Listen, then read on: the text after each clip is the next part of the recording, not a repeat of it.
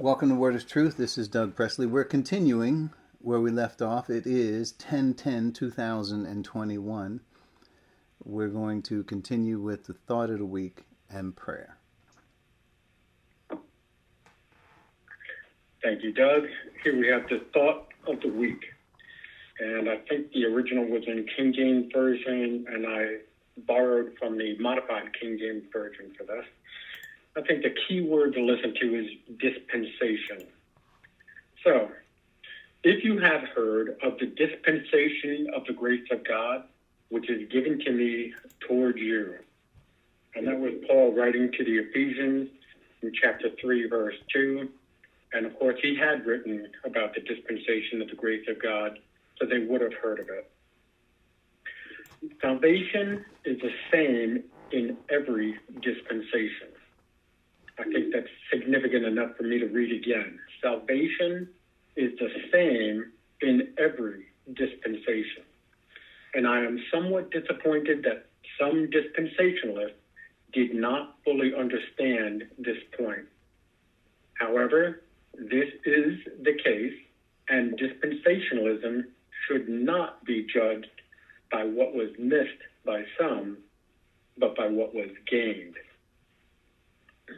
We are not in this previously hidden age of grace in the sense that salvation by grace is only offered in this dispensation. Grace in this age is better defined by God freely giving himself to us in a way he never did before. Our salvation is absolutely the same as someone living in a different dispensation whatever the church is, it comes through the gospel. Ephesians chapter 3, verse 6. It is not necessarily about the gospel. The work of the Lord Jesus is universal in nature. It applies to everyone born in Adam without exception. For the church, Jesus himself declares, On this rock I will build my church, and the gates of Hades will not overcome it. From Matthew 16, verse 18. The church is built not on Peter, but on his confession when he answered Jesus, You are the Christ, the Son of the living God. In Matthew 16, verse 16. It is only those who understand this and believe Peter's confession that Jews and Gentiles are saved and added to the church. This is an important point to make since many are falsely trying to make salvation the ultimate purpose of the church. And that was the thought of the week, and I'd like to offer some commentary on that, just some brief thoughts. That the very first thing that we must uh, the very first thing that must take place to be in the church and to understand its calling and ultimate purpose, which is God's eternal plan, is to be born again, born of the Spirit. The gospel is good news because the bad news is real bad. Mm-hmm. We are all born condemned in Adam because of Adam's disobedience and because of God's declaration, condemned. But God provided all mankind a way to be saved in every generation and dispensation. To learn what is exclusive about a church in this age comes through that gospel. And I hope that added some clarity there, and then we'll have we'll have uh, Dave offer prayer for us. Okay. Uh, are there anyone have any special requests? Yeah, Dave, for those who are sick, even Fred, who we just learned is having some sickness, pray for their household and others, as you know, um, your daughter um, and uh, Gail's family, Kenny, etc. Okay, we'll take it to the throne grace.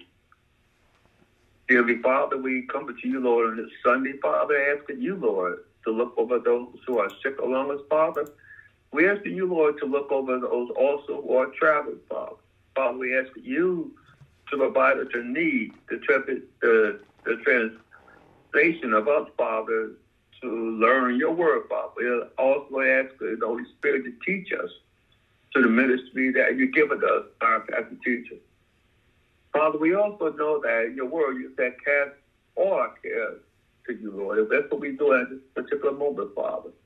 We ask you, Lord, to, to look over each, each and every one of us, Father. To bless us to the name, Father, of our Lord and Savior, Jesus Christ.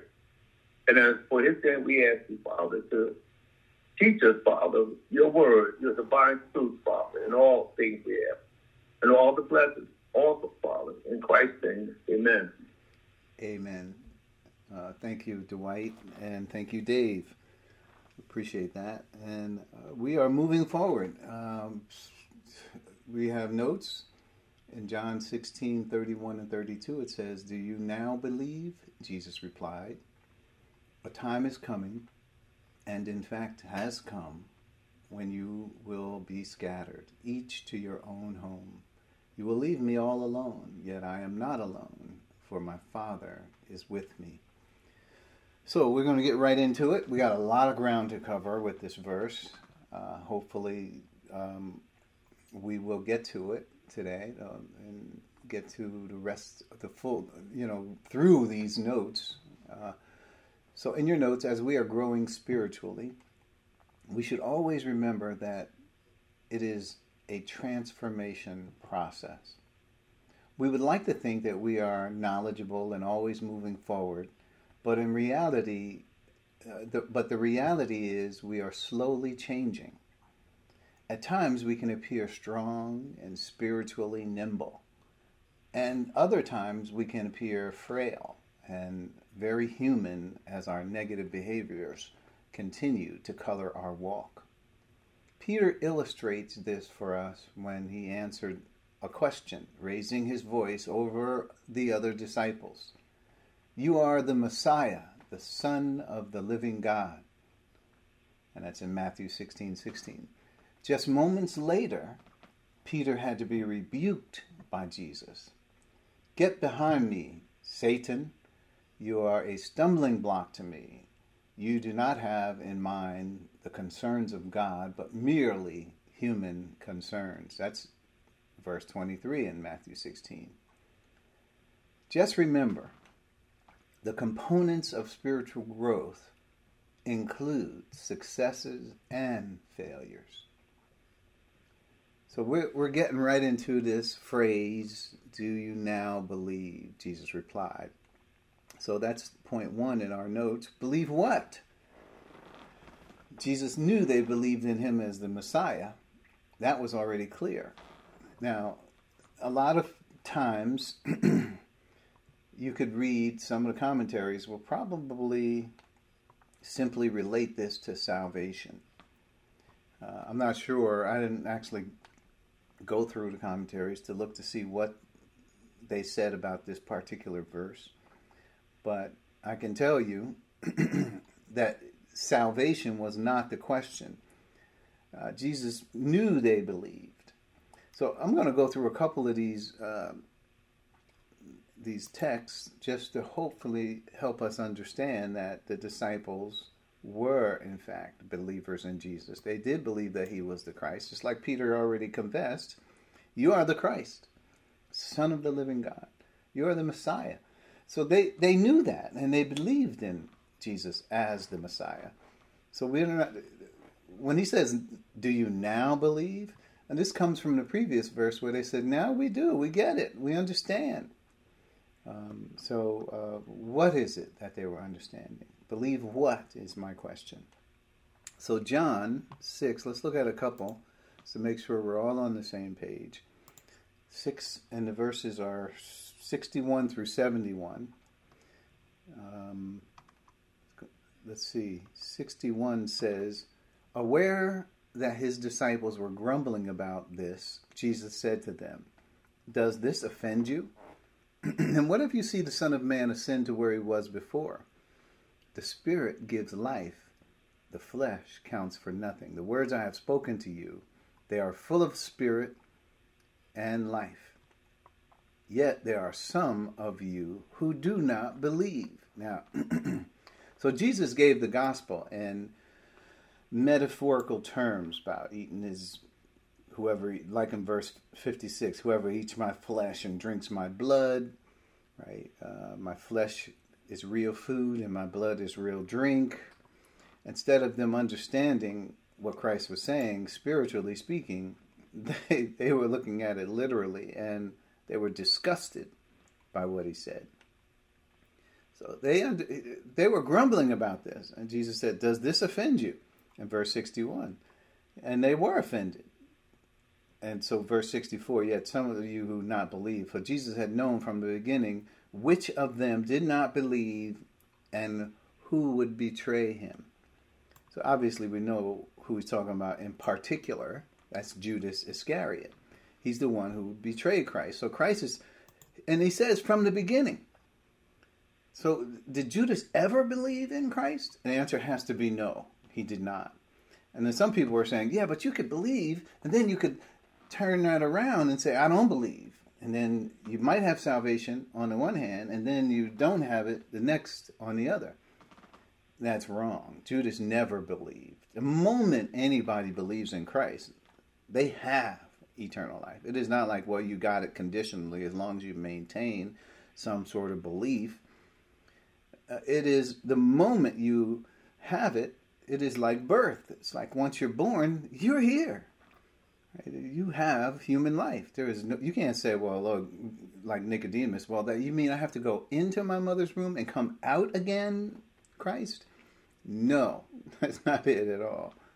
So salvation is likened to birth, not through you know, oh, the moment you believe, oh, you're saved, but then you stop believing, and oh no, you're not saved anymore. So we have eternal security. Anyway, just this is not our point in the verse, but just to note uh, that Judas did not believe from the beginning. Uh, verse 65, this, he went on to say, This is why I told you that no one can come to me unless the Father has enabled them. So, in other words, you can't come to Christ unless the Father enables you to see who Christ is. How can you put your faith in somebody for salvation that you can't see? And that has to do with uh, the proper preparation of God the Holy Spirit. And uh, when it comes to the, this passage, it is talking to Jews who are familiar with the Old Testament and the prophecies that talk about Jesus. Now, how do they get familiar with that? The Holy Spirit, the Father, or as Christ is saying, the Father enabled them. And there's another scripture that actually bears that out. So, verse 67 uh, or 66 from that time many of his disciples turned back and no longer followed him. So some people departed over this. They said oh this is just too much. This man is crazy. We that's it. So th- they left. Said, that's it. These are the people a lot of them were those who were recipients of the fishes and the loaves where jesus multiplied that and fed this large crowd. And yet they turned their back on Jesus and walked away because of what he said when it came to salvation. And they wouldn't believe. So he turns to the disciples in verse 67. He says, You do not want to leave too, do you? Jesus asked the twelve. Simon Peter answered him, Lord, to whom shall we go? You have the words of eternal life. We have come to believe and know that you are the Holy One of God. Now, listen, they already, we're talking about in our verse, do you, do you now believe? Jesus replied. They believed already, way back here, when they just confessed it right there. They said, "We have come to believe." Didn't mean they had it before. They, you know, some people, you know, are you a believer? I was a I was a believer since I was a little kid. I was born I, when I was born into the family of believers. I always went to church. That, that is not what we're talking about. We're talking about when did you come to believe? When did you come to know, right, in your heart that you put your faith, your trust on the shoulders of Jesus Christ? There's a moment of salvation for everybody. You weren't just always saved And that's religious talk. Because as far as people can remember back, they were doing religious things. But religious things don't get you saved. So they've come to believe and know that you are the Holy One of God. See, that's salvation for them. They got it. Jesus replied in verse 70 Have I not chosen you, the twelve? So Judas was standing there. Even though he made uh, Peter made that statement, Judas did not believe. And we already saw this. He says, I, Have I not chosen you, the twelve? Yet one of you is a devil. And uh, we don't even have to wonder who he's talking about. Verse 71 He meant Judas, the son of Simon Iscariot, who, though one of the twelve, was later to betray him. And then there's, uh, we're moving quickly because we're going to chapter 13 uh, of John, 6 through 11. Chapter 13. Now, you know where Jesus began to wash the disciples' feet. Peter's like, no, you can't wash mine. Let's get to it. 13:6 He came to Simon Peter who said to him, "Lord, are you going to wash my feet?" Jesus replied, "You do not realize now what I am doing, but later you will understand." "No," said Peter. he is brash, isn't he? Who does he think he is, the Lord or something? no, said Peter. You shall never wash my feet. Jesus answered, Unless I wash you, you have no part with me.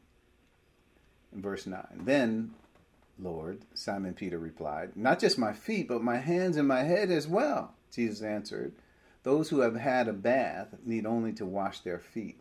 Their whole body is clean. And you are clean, though not every one of you. So again, he how do we know who he's talking about? He's talking about Judas, verse 11, for he knew who was going to betray him, and that was why he said, not everyone was clean. And we also have 15 15 John 15 and verse 3 uh, well, we came with this analogy about, uh, we'll go to verse 2. He cuts off every branch in me that bears no fruit, while every branch that does bear fruit, he prunes so that it will become even more fruitful. And here's the verse, verse 3. You, now Judas has already departed at this point. He had already left. Uh, remember, he's if you follow the other context of John, John 13, you will see that Judas left so now it's just the 11 disciples. So Jesus says to them, You are already clean because of the word I have spoken to you. So there, they they are clean, and it didn't say you are getting clean. It's already you are clean. So this is to me salvation for them. So we already have the statements that are made. We have obviously um, you know, as far as salvation was concerned, Jesus already told them, I'm going there to prepare, in John 14, which I didn't include. He says, I am going to the Father's house to prepare a place for you. So he's talking to those 11 disciples and he's telling them that you know the place where I'm going, you know the Father, and from now on you know him. And you, we've read all those key verses in chapter 14. So we're moving forward. Point B, there was clearly another point Jesus wanted to make, and it was not about salvation. Now, when people only have salvation as uh, the choices of what is what is being spoken of, then they can't come with uh, some conclusion that is beyond salvation, because as far as they're concerned, salvation is the end goal. So they're not going to say, well, this is talking about something else. No, they're going to say this is about salvation. Why? Because they don't see what the plan of God is. They don't see what the Father's eternal purpose is. That can't be something that competes with salvation. So in John 17, 8, it's clear, and we may come back to John 17 a few times here John 17, 8. Here it is. For I gave them the words you gave me, and they accepted them. They knew with certainty that I came from you, and they believe that you sent me. So this is something else other than salvation. For Jesus to say, Do you now believe? Well, it, it implies that they didn't get it before. They didn't understand it. So now that you believe, right? You now you you, you believe now as opposed to you didn't believe before, but now you understand. What is it then that they now believe? That's the point that we're trying to make here. And Jesus is trying to make. So, point C, as we discussed from the context, the disciples did come to understand that the Father was behind the motivation they saw in Jesus. Jesus had been talking about it the whole time. My Father, this, I am not come to do my own will, but my Father's. So I'm going to read a couple verses to that end. Uh, John 4:34, and this is um, interesting because this is about the woman at the well, and so you know the, the whole story. We're not going to go through the whole story, but you should know that the, Jesus was hungry. Disciples said, "Hang here. Let's go. We'll go into town. and We'll get some food."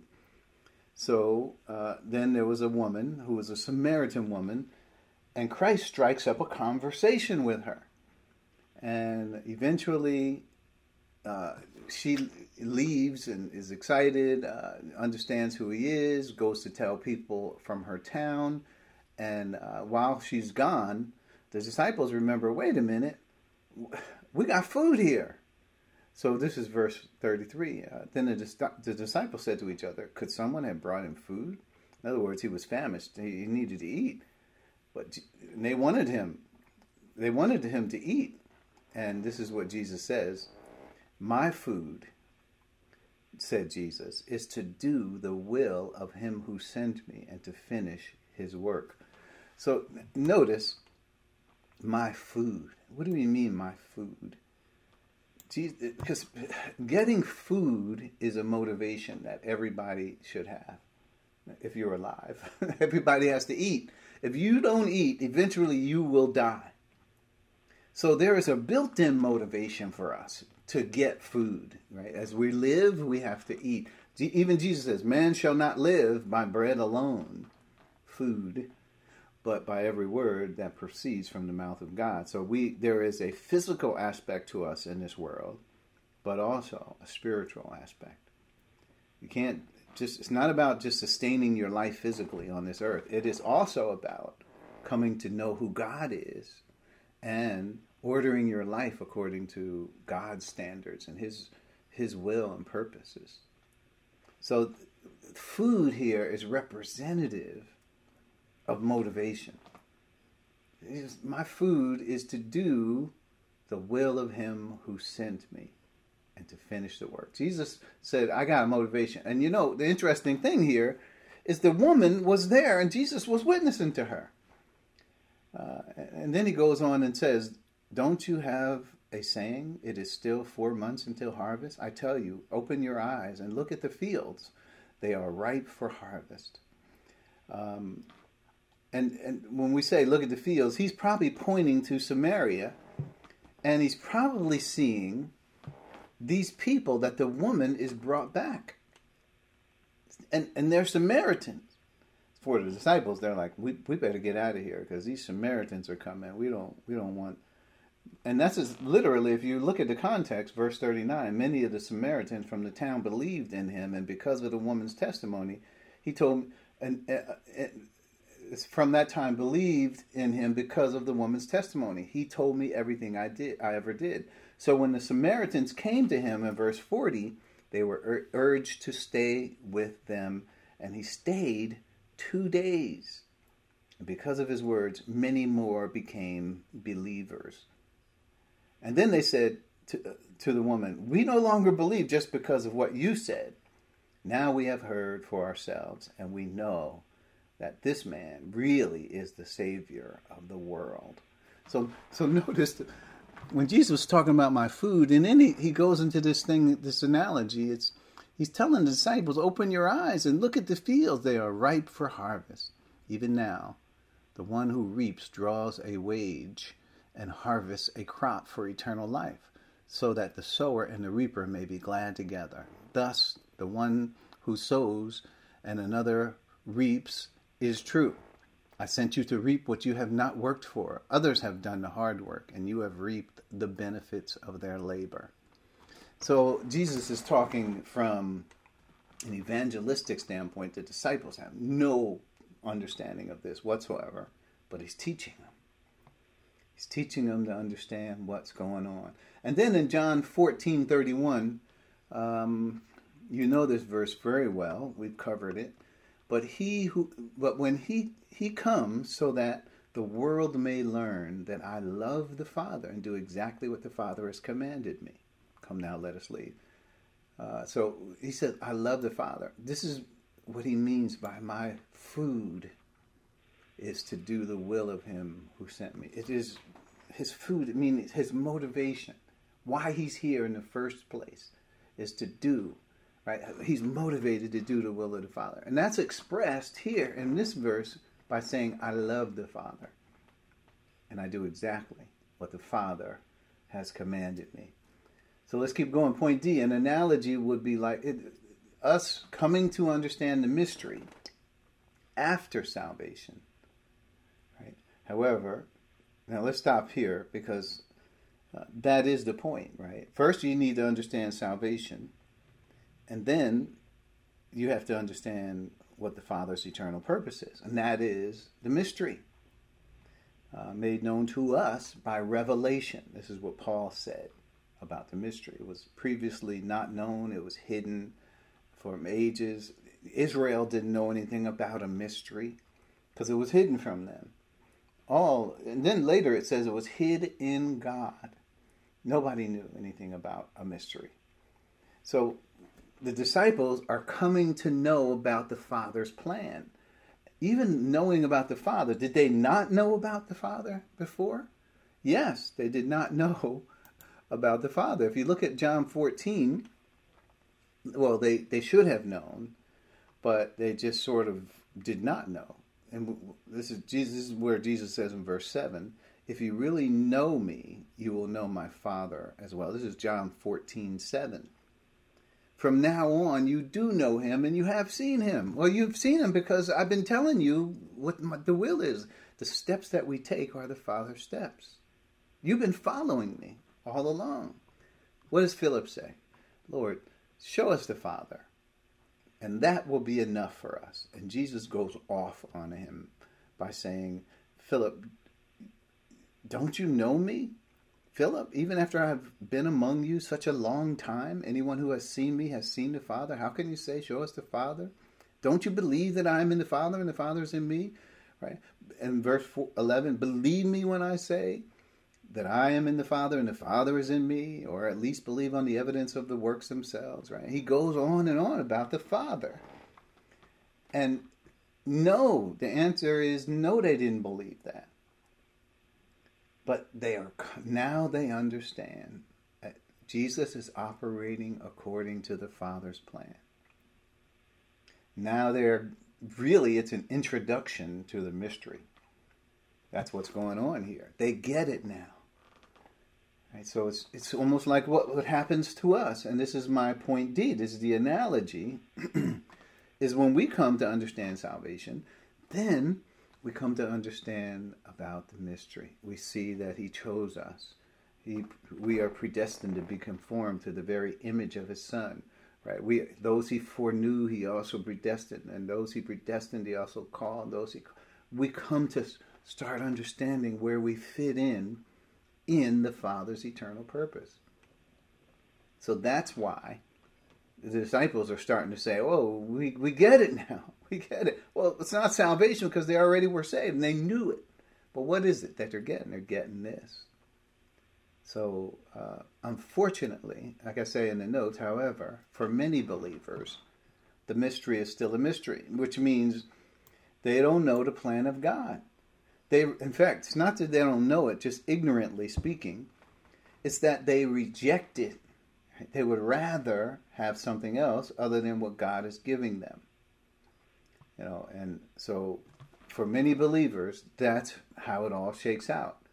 Um, so, so when it comes to, here's a good example when it comes to giving, which is very personal for every believer, giving Many believers go back to the Old Testament and say, well, we, we don't have a, a good standard for giving in the New Testament. So, what we're going to do is we're going to go back to the Old Testament, take from what the law said, and here is where we have the introduction of tithing. many people in the church, many ministers, are talking about bring ye all the tithe into the storehouse, that there may be meat in mine house. I can quote these words, and many of you, these words are resonating with you, and you can finish the sentence because you know, you've heard it week after week of ministers saying that this is a part of your responsibility to God. And it's not with regard to giving. And it's not at all. And so what they have done is they've looked past all the giving scriptures in the New Testament that God has given the church. And they said, well, that's not good enough. We want tithing. So we're going to talk about tithing. We're, and then they try to mix the, the giving scriptures in the New Testament with the tithing. It becomes a mess. The scripture in the New Testament talks about that each person is to give not out of necessity, but because he wants to give from a cheerful heart. I mean, and out of necessity, well, that would be tithing, right? You are necessarily responsible to give when it comes to tithing. You have robbed God if you don't give a tithe. But but that's not giving in the New Testament. That's not giving in the church age. Because it says that we're not to give out of necessity, but because God loves a cheer. And nobody should be able to tell you, let every man be persuaded in his own heart what to give. Not telling you what to give. So those principles for them seem broad. Just, well, you mean we got to leave the giving up to the, the person giving? I mean, that we can't put any restrictions on them? And the answer is no, you cannot. If a person wants to give, let him give according to what he wants to give. Is there a set limit that he's to give? Each yeah, each man is to give according to whatever his heart desires. That's the limit, whatever it is. There's no limit. But but you know what? People have gone back to the Old Testament. They say, "Oh, that's not clear enough for us. We're going to adopt the giving system that Israel had, and it will not work because it is not for um, the church is for the nation Israel, simply put. We can, we're going to keep moving, but they don't know the mystery, and they reject the mystery. As a result, they have borrowed and they uh, manipulate and twist God's plan for the church. Point number two so uh, it says, A time is coming, and in fact has come, when you will be scattered, each to your own home. So the first thought is a time is coming. This is Jesus' way of to, to say very soon, right? When he says a time is coming. If we go back to John 16, there was another way he said it in the previous verses.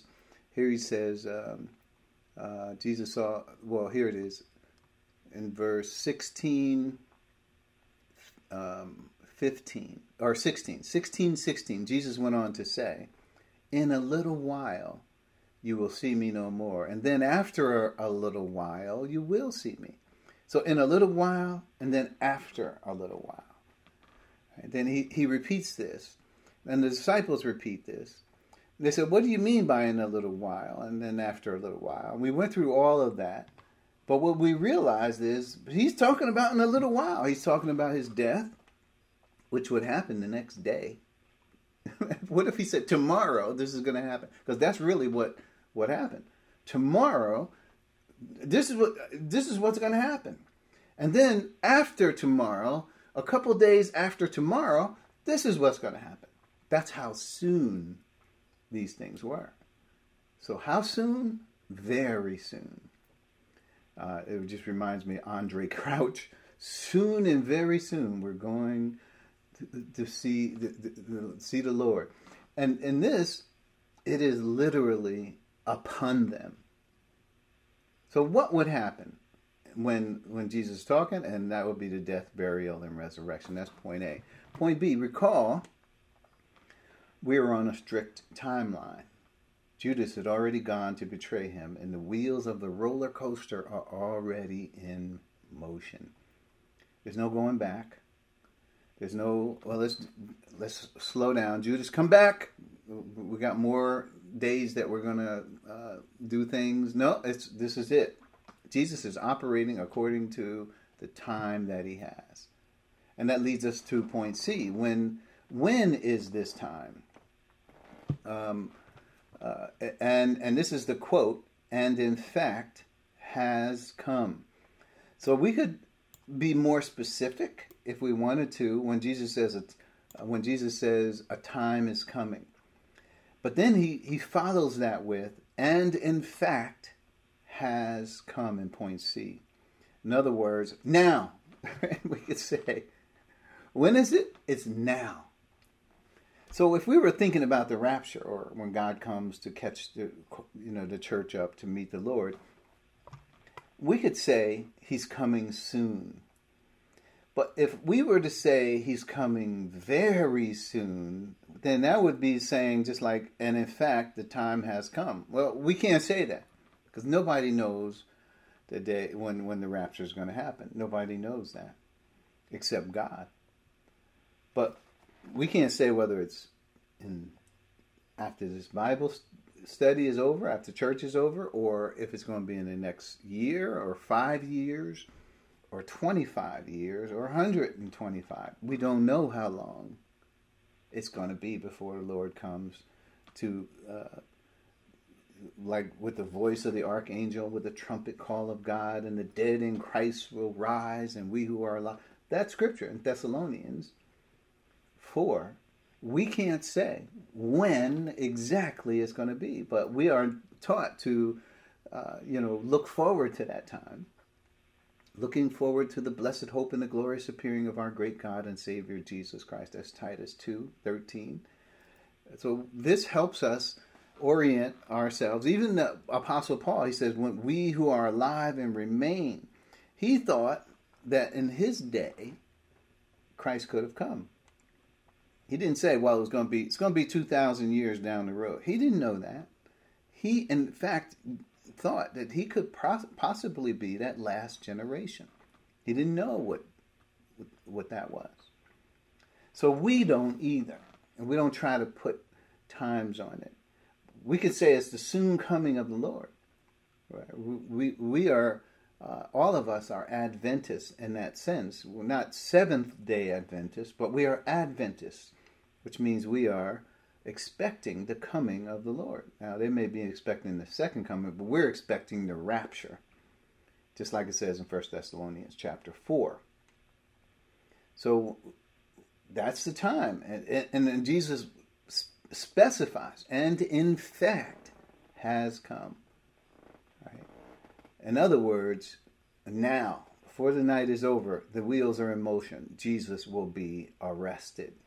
Just know that. That's what he's saying. Right after this, we're going to the Garden of Gethsemane, and Judas has already gone to betray me and is bringing the temple guards, and they're going to meet us there. He could have said it that way. But I think he prepared the disciples enough. If we go to John 18, 1 and 2, just to know, right after this discourse, and what does it say? When he had finished praying, what's the last thing we saw in John 17 was the Christ praying. Jesus left with his disciples and crossed the Kidron Valley. On the other side, there was a garden, and he and his disciples went into it. Now, what is the next verse? Now, Judas, who betrayed him, knew the place because Jesus had often met there with his disciples. So Judas came to the garden, guiding a detachment of soldiers and some officials from the chief priests and Pharisees, and they were carrying torches, lanterns, and weapons. They were expecting a fight. So, I mean, another place says they had clubs and sticks and staves and what would they? Did they think they were trying to capture a wild animal or something? And this is Jesus. He looked at them all. He was like, "What? What do you think? I've been here teaching in the synagogues all along." Anyway, getting back to the notes, it was that soon that's what he meant by time is coming, and in fact has now come. So, um, point D in our notes Jesus often referred to this time as his hour. And I think you've seen this. I'm going to turn to a couple scriptures, not all of them. There's plenty more if you do look at this. So it's Matthew 26 45. Um, he, he spoke about it this way. He says, um, then he returned to the disciples and said to them, Are you still sleeping and resting? Look, the hour has come. Now he's not talking about a literal hour because a lot of times he would say, "Hey, my hour, my my hour has not come," but here it has come. And what does it mean? What does Jesus mean when he says this? And the Son of Man is delivered into the hands of sinners. So he's talking about his being arrest, arrested now. His hour has come. Or Luke 22 53. Let's look at what Luke says. Luke 22 53. And by the way, this is not the only way he uses the hour, he uses it for other things. Uh, 22 53. Every day I wish, every day I was with you in the temple courts, and you did not lay a hand on me. But this is your, notice, your hour when darkness reigns. So this is the time when, remember, darkness covered the face of the earth. This is the time we call the Passion of Christ, where he literally has to undergo uh, a, a series of events that lead him to the cross, which is the climax where God has to judge the sins of the world in Christ. Then there's John 12, 27. Uh, let's look at that. John 12, 27. Now my soul is troubled. And what shall I say? Father, save me from this, notice, this hour? No, it was for this very reason I came to this hour. Christ is saying, I'm at this point. Even in John 12 and 13, literally, he was right there. He was right there.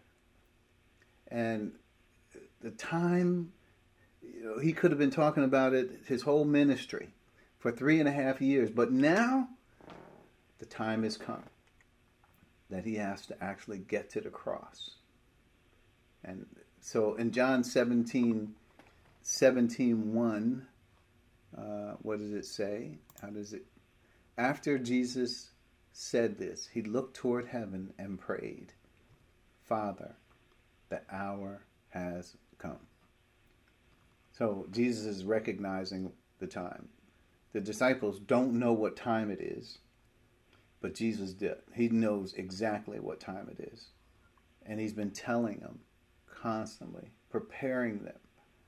And uh, the disciples will fail, uh, just as the scripture prophesied. Point E, he says, You will be scattered, they will be, you will be scattered each to your own home. And this is point E for us. The disciples were scattered. And here's the scripture Jesus was, was thinking about Strike the shepherd, and the sheep will be scattered, and I will turn my hand against the little ones. That's Zechariah 13 and verse 7. so, you know, all of those who followed Christ, all of those disciples suffered persecution. All of them did. So, strike the shepherd. excuse me. Strike the shepherd, and the sheep will be scattered. So, if you think about Zechariah, and I quoted it for you, there's more in that verse, but you could go look it up. It's a prophecy. And for Jesus to quote these prophecies, it's it's kind of people think, well, he quoted this because he's telling them that's what you got to do. No, he's telling them that's what they would do prophecy doesn't make it happen unless God orders it. But when he's talking about events such as this, he's saying this is what happens.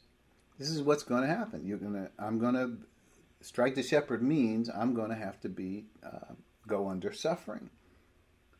And who's striking the shepherd? Listen, it's the father who strikes the shepherd. Yeah. And if you read Zechariah, you'll see a little more of that in there. And sure enough, who's the shepherd? Christ. And the Father's going to put him to grief, cause him to suffer. That's and the sheep, as a result of that, will be scattered. They will be divided. Yeah. So point F follows, quote, then everyone deserted him and fled. And this is a, the account, it says, of a young man. Now, as far as I know, there wasn't others in the Garden of Gethsemane other than Christ and his 11 disciples. In fact, he brought the 11 into the garden and then he told them all to wait here. And then he took Peter, James, and John and they went up a little further and they prayed with Christ. Christ went on a little further as well. And so when you have this story, you you can imagine that um, when it says here, this young man, this young man was one of the disciples. It's my thought, but it doesn't announce his name. Which young man is it?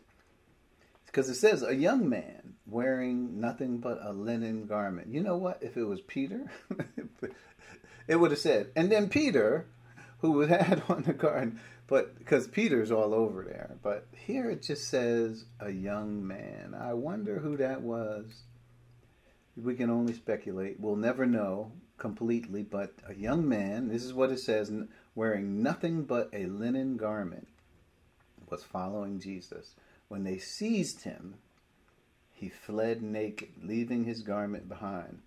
They grabbed him, and that was it. They they were going to persecute him as well, arrest him as well, as part of uh, who you know those who were following Christ. But of course, Jesus steps in and says, "Leave them alone. It's me. Who do you want? It's me you want. Let me. You know, you can come to arrest me. Come on." And so, but th- this is the story of the man who ran naked. He left. He was in such a hurry that he forget about the garment.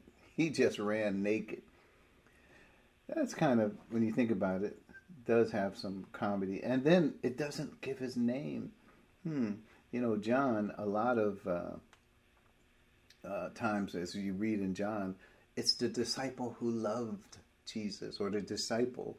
You know, the certain disciple. He's talking about himself. I I don't know if it's John or not, but I'm just saying. Anyway, point G. The disciples were confused disoriented and ran away as fast as they could. Eventually, they all met in the room where Jesus appeared. This is 2019, so I'm putting putting this together. Yeah, they got away, and I don't expect that they all ran the same direction in the same way. I think they just the point was to get away. But after this, so 2019 says on the evening of the first day of the week, this is Sunday evening when the disciples were together with the doors locked for fear of the Jewish leaders. Jesus came and stood among them and said, Peace be with you. So notice the disciples were together. But what we learned from that was only 10 of the disciples were there. And Thomas, uh, who was one of the disciples, was not there. He was one of the 12, but he was, and this is verse 24, he was not with the disciples when Jesus came. So somehow the disciples got back together and they were in this room and they were afraid. They were afraid. So when we note that, just like it says, they all they all did ran run, they ran. They all did run and were scattered, but they eventually came back and somehow they were together again. Maybe they were planning about what was the next move, what are they going to do. I mean, now that Jesus is dead, what's going to, what what is going to be come of them? So maybe it was some sort of meeting. We are not quite sure. Point number three, we're moving forward. So this is what Jesus says You will leave me all alone, yet I am not alone for my Father is with me. So this whole thing of Jesus is saying, you, you're not. I'm going to be left alone, right? Because obviously, if they're going to run, Jesus is going to be the only one left there. So point A, you will leave me alone. Then all the disciples deserted him and fled. That's Matthew 26, 56. Well, just confirming it, there it is in another gospel, said straight away. Then all the disciples deserted him and fled. So, sure enough, that's what happened. Jesus is saying it. Now, imagine Jesus saying this to the disciples. They, even though they understand about the Father now, who is directing the life and motivation of Christ, they are not prepared for the death, burial, and resurrection. That's why Jesus says, Oh, so now you do believe. Uh huh. His next phrase is, A time is coming and has now come when you will be scattered. Now just think about. The disciples will listen to this, but they have no idea how this is going to work out. And they're sitting there thinking about, uh, you know, all the things that Jesus has revealed to him about the Father. Now they have to integrate the Father into their theology, which wasn't before. Well, he was, I mean, they're going to desert him and run away from Christ. Very shortly, that very night, in fact. And in their minds, that was not what was going to happen. Point B, they deserted him. The Messiah, the one they have been following for three and a half years, the one they saw miracle after miracle, their Lord, they ran for their lives. The, I could add the one they had placed their eternal salvation in because they believed that he was the Christ, the Son of the living God, but they ran for their lives. Yeah. For fear of the Jews, the doors were locked, as we read in uh, John 20, 19. The doors were locked for fear of the Jews. And this was after. So it wasn't even, right, they ran, and if somebody stuck a microphone in front of their mouths and said, Why are you running? And they said, We're scared. Right? Well, this is after they got time to think about it and process the fact that Christ died. They were afraid for their own lives now more so than ever. They weren't moving around in the streets where somebody could identify them and say, "Hey, you you were one of them." So they were afraid. That's why they were in that room and the doors were locked. And it says they were afraid. So so what we learn is Jesus had to face the Jewish mob alone. This is Matthew 26. Let's look at the scripture here. Matthew 26, 30 through 35 is the passage. So it says, when they had sung a hymn, this is sort of right after what we're talking about, another account of what we've been dealing with. When they had sung a hymn, they went out to the Mount of Olives. Then Jesus told them, This very night you will fall away on account of me, for it is written, I will strike the shepherd, and the sheep of the flock will be scattered. But after I have risen, I will go ahead of you into Galilee. Now, just remember this because this is literally what we're talking about in John. This is right at the point. Jesus is saying to them, You're going to all leave. And then he quotes a scripture, even. He even quotes the same scripture that we brought forward in Zechariah 13 7. I will strike the shepherd, and the sheep of the, of the flock will be scattered. Uh, he's talking about his being risen, but again, none of this registers with them. It's just beyond belief for them that this man is going to tell them, I'm going to die, but then I'm going to be raised to life. As far as they know, dying is over. You're saying you're going to die. Well, that's it for you. There's no coming back no more talking about. Now you you may be a miracle worker, but people don't come back from that. Um, so then it goes on to say, verse 33 Peter replied, Even if all fall away on account of you, I never will. What a statement. What a statement for Peter to make. He's saying that, really, he's saying the scripture is not true. Jesus quoted the scripture. Peter said, "Not well, no, no, that's not true. It's not going to happen here. Not maybe they might, but not me. I never will." Verse 34. Truly I tell you, Jesus answered, this very night before the rooster crows. Really, but in, when do when do roosters crow? Sometimes too early for us. If you know, if you've ever lived around a rooster, then you know they start with that. And it's too early. The crack of dawn sometimes. So, this very night before the rooster crows, you will disown me three times. And what does he mean by disown? Meaning, Peter's going to declare he never even knew Christ. And he cursed the last time. He says, I don't, I'm not going to curse. But he said, I don't know the man. I don't even know who you're talking about.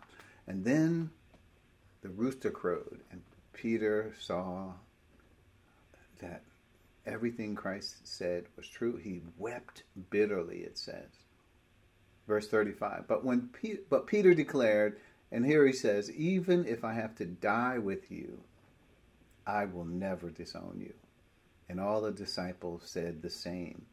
Notice they were all of the same mind we could say, just like at, on the day of Pentecost, they were all of the same mind with one accord in one place. And then the shepherd was struck.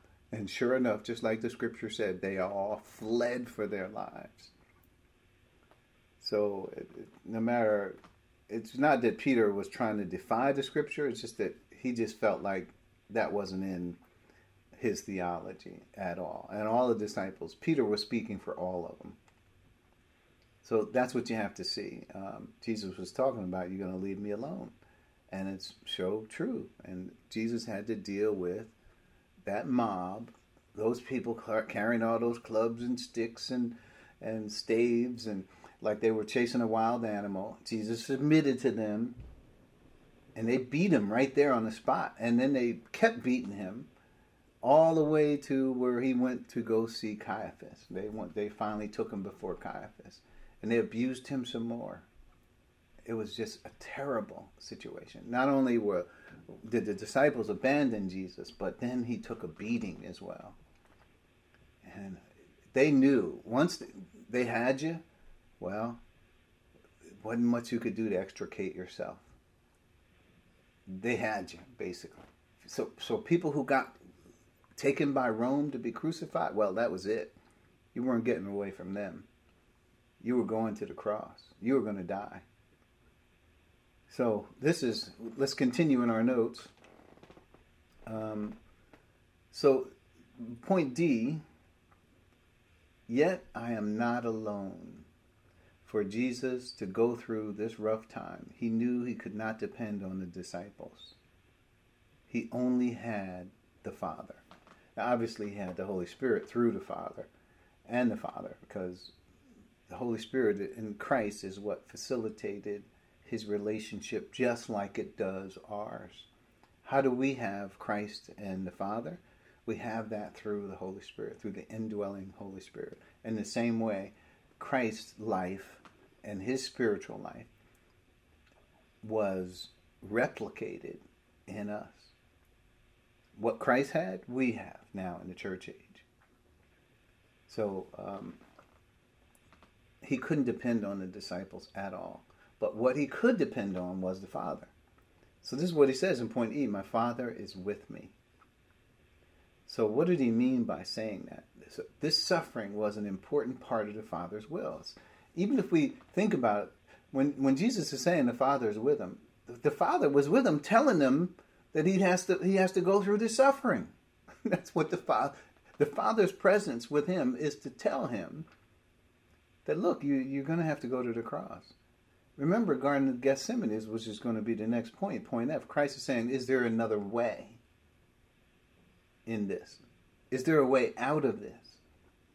And the answer is not as I will, not as Christ wills, but this is the Father's will that you go to the cross, that you pay for the sins of the world. And point E, I have the scripture 1 John 2 2, which says, He is the propitiation, not only for our sins, but for the sins of the whole world. So Christ, the mission that he had was large. He is, like John the Baptist said, the Lamb of God who takes away the sin of the world. So it was important that Christ. So he says the Father's with him. Yeah, he was with him all right, but the Father was going to be the one who had to judge Christ. So it wasn't that the Father wasn't with him. The Father was with him, and Christ was submitting to the Father's will. That's what the Garden of Gethsemane was all about. That's point F. It illustrates, the Garden of Gethsemane illustrates Jesus' inner struggle. That's what, and I'll just read it Matthew 26, 36 through 46. This is the account, Matthew's account. Then Jesus went with his disciples to a place called Gethsemane, and he said to them, Sit here while I go over there and pray. And then it says he took Peter and the two sons of Zebedee along with him, and he began to be sorrowful and troubled. So notice, he brought the disciples in, but then he took Peter, James, and John, that's the sons of Zebedee, along with him, and began to be sorrowful and troubled. And he said to them, My soul is overwhelmed with sorrow to the point of death. Stay here and keep watch with me. That's all he asked of them.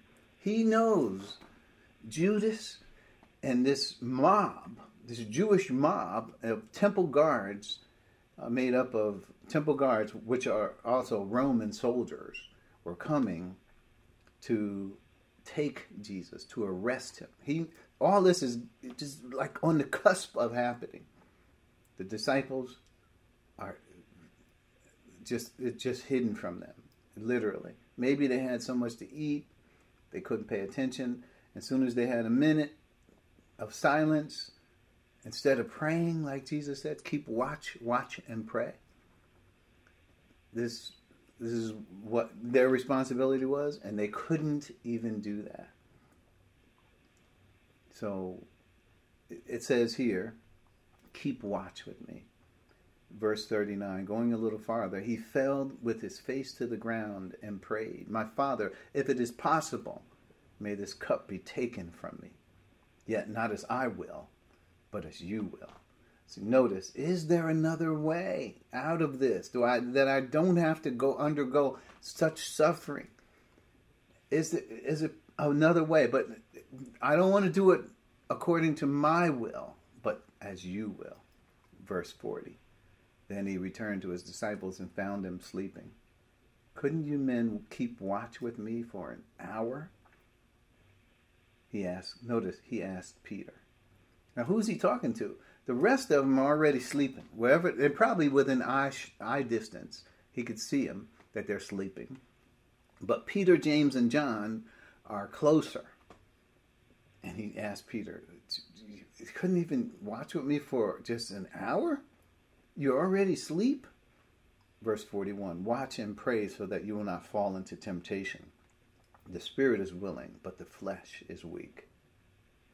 He went away a second time and prayed, My Father, if it is possible for this cup to be taken away, unless I drink it, may your will be done. Notice what's here common your will be done. When he came back, he again found them sleeping because their eyes were heavy. Now, we all know what that's about. Uh, as you get older, you that's what happens, especially 8, 9, 10 o'clock, you start to, your eyes start to get heavy. It's, so he left them and went, went away once more and prayed the third time, saying the same thing. Then he returned to the disciples and said to them, Are you still sleeping and resting?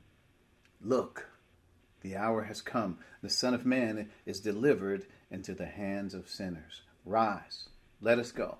here comes my betrayer. So notice the, the urgency in his voice, the sense of duty, the sense of commitment to follow the Father's plan to the T. He's refreshed by, I would say, wrestling in prayer with the Father. This is what it talks about in Hebrews. He suffered, uh, but learning by the, by the obedience, he learned obedience by the things which he suffered. So this is point F. Point G, the theme of this event is found in the phrase, May your will be done. Yeah, that's that's in verse 42. May your will be done. He understood the Father's plan. So, yeah, the Father wasn't di- uh, distant from him. The Father was very near because this is his hour. More so than any other time, he was teaching. The Father told him what to say, how to say it. But in this time, the Father is getting ready to judge the Son. So he is very near to him. May your will be done. Also in Hebrews 12, 2, there's another thought of this. Here it is. Hebrews 12, 2 is fixing our eyes on Jesus, the pioneer and perfecter of our of faith. For the joy set before him, he endured the cross, scorning its shame, and sat down at the right hand of the throne of God. So there you have quite a lot in that scripture. But notice, Christ knew he was doing the will of the Father. And that was his joy. For the joy set before him. What did he do? He stepped forward and endured the cross. He was doing all of that because he loved the Father. Because it was the Father's will that he suffer under the penalty of the sins of all mankind. Not his own sins, but the sins of every person that would ever be born. Christ had to bear their iniquity. So, unfortunately, point H, he found no comfort in the disciples. And they did not understand the timing, even though they were told directly. Mark 14:37 is is the, the text for that. Mark 14 and 37 we're winding down. Says, then he returned to his disciples and found them sleeping. Simon, he said to Peter, Are you asleep? Couldn't you keep watch for one hour?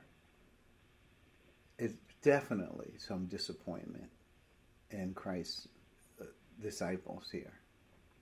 And I have to acknowledge um, that they failed. Christ understood their failure. He knew, strike the shepherd and the sheep will be scattered. He said as much. He said this verse. But you could see the humanity in the person of Christ here. He depended on that inner circle. Those were his friends Peter, James, and John. And they were devoted to him, and he was, in turn, devoted more to them as well it was almost like what happened at uh, with Lazarus and Mary and Martha. They were his personal friends.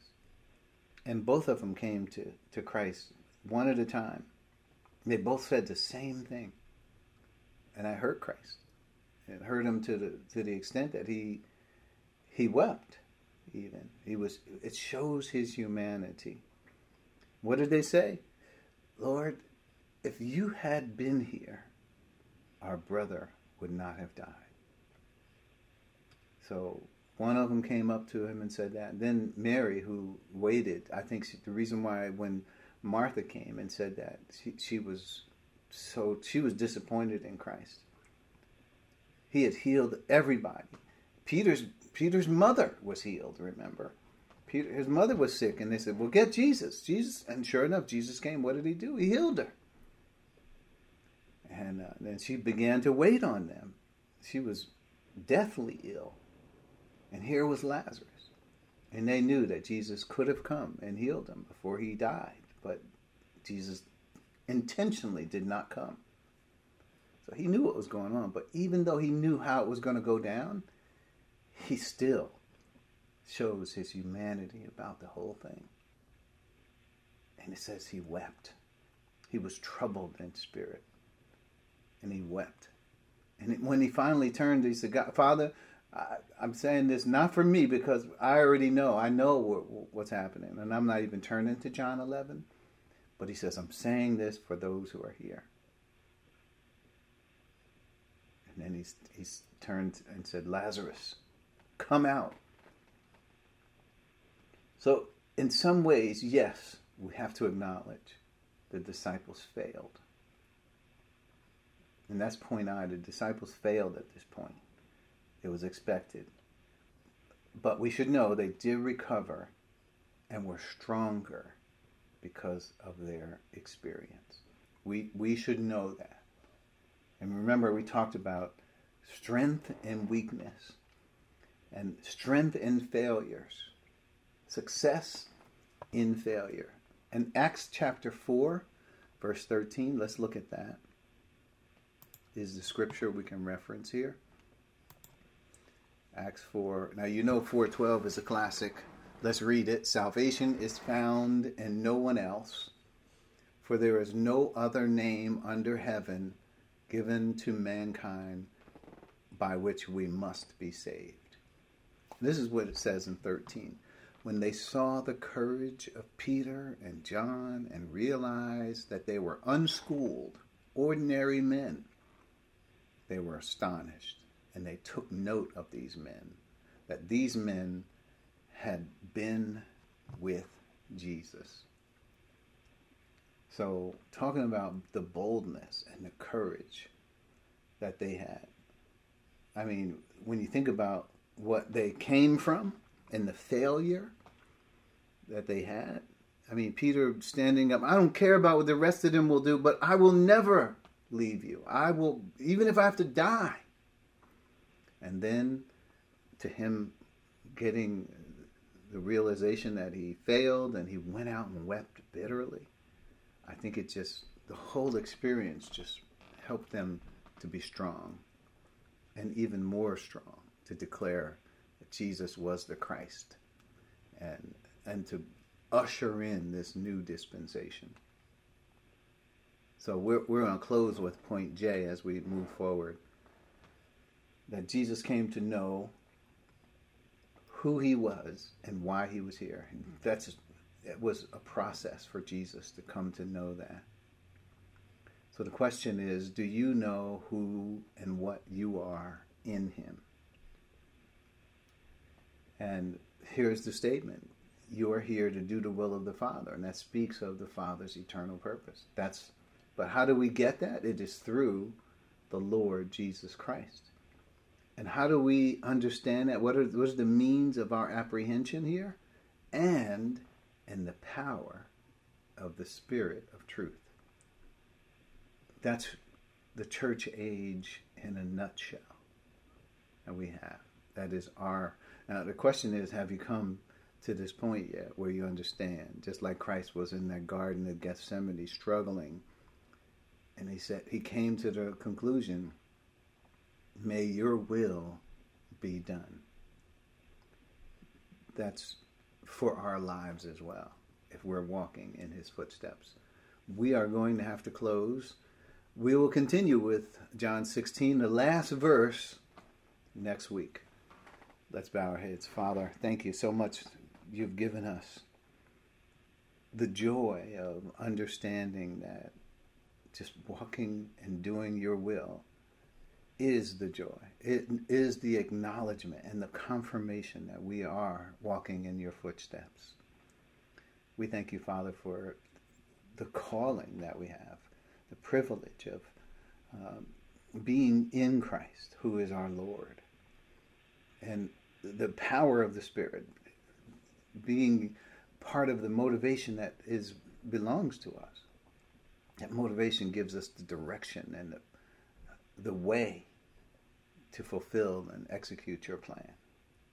Father, we thank you for those who have come, and we pray that as we continue our journey in these passages, these most important passages, that you will, will continue to give us wisdom around these, these words that are preserved for us. All this we ask in the precious name of our Lord and Savior, Jesus Christ. And for his sake. Amen. Amen. Amen.